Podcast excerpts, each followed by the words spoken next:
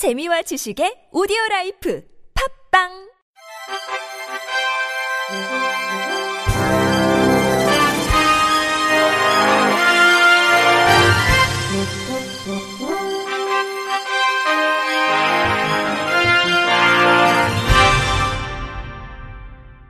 청취자 여러분 안녕하십니까? 3월 8일 목요일 KBIC 뉴스입니다. 코레일이 승하차 시 진행하는 교통약자 배려 서비스가 정작 장애 당사자에게 불편과 혼란을 초래하고 있다는 지적이 제기됐습니다. 코레일 공식 홈페이지에 따르면 사전에 서비스를 신청하면 영무원, 열차 승무원 등이 대상자 이름, 열차 시간 및 열차 번호 등의 정보를 공유해 출발역부터 도착역까지 서비스를 제공합니다. 고객 응대를 위한 서비스 매뉴얼이 내부적으로 존재하지만 장애인 응대 방법 수록에 그치고 있어 도우미 서비스의 절차 및 범위 역할 등은 명시되어 있지 않은 실정입니다. 이에 장애인 제도 개선 솔루션은 코레일의 승하차 서비스 지원 별도 매뉴얼 제작 및 매뉴얼 기반의 교육 시행을 건의했습니다. 솔루션 관계자는 효과적인 도우미 서비스 지원을 위해 서비스 대상, 절차 및 범위, 역할 등을 체계적, 세부적으로 명시한 매뉴얼을 제작하고 승무원 및 기관사 교육 시 의무 교육을 진행할 것을 요구했다고 강조했습니다. 남성장애인과 여성장애인의 취업 격차가 약 3배로 전체 남녀 경제활동인구 격차인 1.3배에 비해 높은 것으로 조사됐습니다.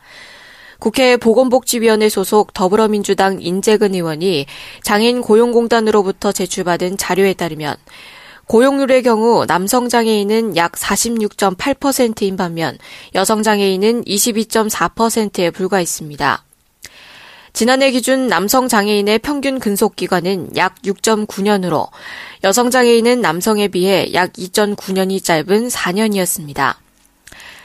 평균 임금은 남성이 약 202만 원, 여성이 약 112만 원으로 1.8배의 차이를 보였으며 비정규직 비율은 남성 장애인이 66.8%, 여성 장애인은 71.3%로 집계됐습니다. 애니원은 여성에게만 열악한 고용 노동 현실이 더 아프게 다가온다며 특히 신체 및 정신적 어려움을 겪고 있는 여성 장애인의 상황은 더욱 열악하기에 정부와 지역사회가 하루속히 현실적인 대안을 강구해야 한다고 강조했습니다. 한국장애인 고용공단이 공단 전 직원을 대상으로 노사합동 성희롱 방지 대책을 발표했습니다. 피해 신고 부담 및 경감, 2차 피해 방지, 사건 대응력 제고 및 행위자 엄중 조치, 예방 교육 내실화, 성희롱 관련 조직 문화 실태 조사 및 인식 개선을 위한 구체적인 방안을 담았습니다. 피해자의 신고 부담을 줄이기 위해 공단 내 고충 상담 창구뿐 아니라 외부 전문기관을 통해서도 신고 및 상담이 가능하도록 했고, 가해자 및 주변인에 의해 빈번히 발생하는 2차 피해의 심각성을 고려해 소문 유포자에 대한 제재 방안도 마련했습니다. 행위자에 대해서는 교화를 위한 교육 프로그램을 운영해 인사 대기 기간 중 전문 기관을 통해 위탁 교육을 실시하고 징계 후에도 연 1회 이상 2년간 위탁 교육 프로그램에 참여하도록 했습니다. 직장 내 성희롱을 근절하기 위해서는 성희롱 예방교육 참여가 의무화되며 불참 시 승진 제한 등 인사 불이익 조치가 취해집니다.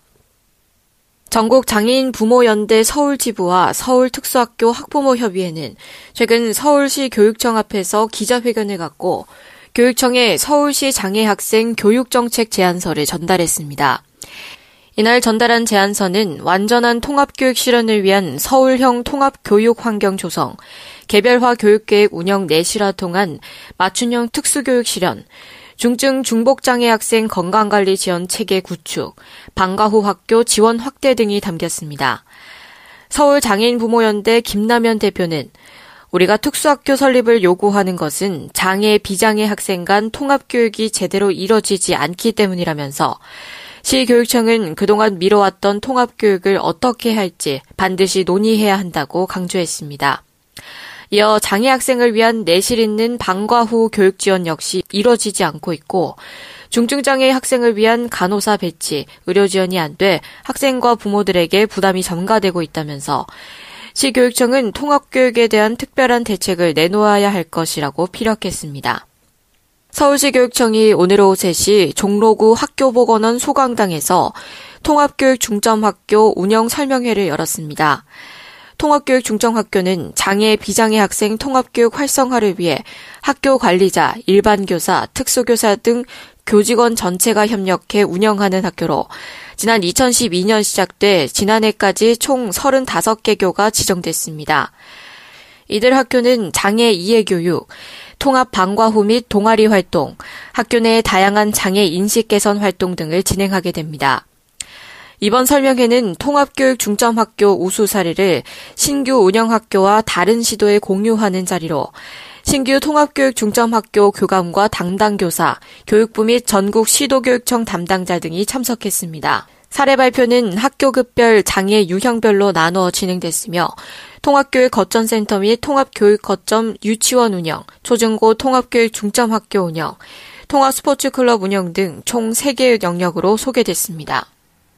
한국장애인개발원이 어제 인스타그램 This Is Me 공식 계정을 열고 장애인의 모습을 감각적인 색채와 trendy한 효과로 표현한 오픈 영상을 공개했습니다. This Is Me는 우리 이웃으로서 당당하게 살아가는 장애인들의 모습을 조명함으로써 우리 사회의 장애인에 대한 인식을 새롭게 하기 위한 캠페인 메시지입니다. 개발원은 인스타그램 계정 오픈 기념으로 내일부터 19일까지 전 국민을 대상으로 이벤트를 실시합니다. 이벤트 참가자 중 추첨을 통해 선정된 30명에게는 스타벅스 상품권을 경품으로 제공하고 오는 22일 장애인 개발원 페이스북과 인스타그램에서 확인할 수 있습니다. 또한 This Is Me는 장애인이면 누구나 참여할 수 있는 프로필 사진 촬영 이벤트를 상시 진행할 예정이며 우리 사회의 다양한 분야에서 자신의 길을 개척해 나가고 있는 장애인의 모습을 감각적인 사진과 영상으로 소개할 계획입니다. 끝으로 날씨입니다.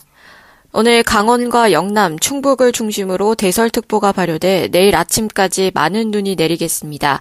시설물 관리에 유의하셔야겠습니다. 게다가 낮부터는 찬바람도 강해집니다. 오늘 서울의 낮 기온 9도에 그치면서 어제보다 약간 낮고 찬바람도 많이 불었습니다. 눈과 비가 계속되는 남부지방은 대구가 5도, 창원이 6도로 어제보다 큰 폭 내려가겠습니다. 이후 주말 아침까지 꽃샘 추위가 계속해서 이어질 전망입니다. 하지만 내일 아침부터 눈과 비가 모두 그친 뒤 주말까지 맑은 날씨가 이어지겠습니다. 이상으로 3월 8일 목요일 KBIC 뉴스를 마칩니다. 지금까지 제작의 이창훈, 진행의 이정화였습니다. 고맙습니다. KBIC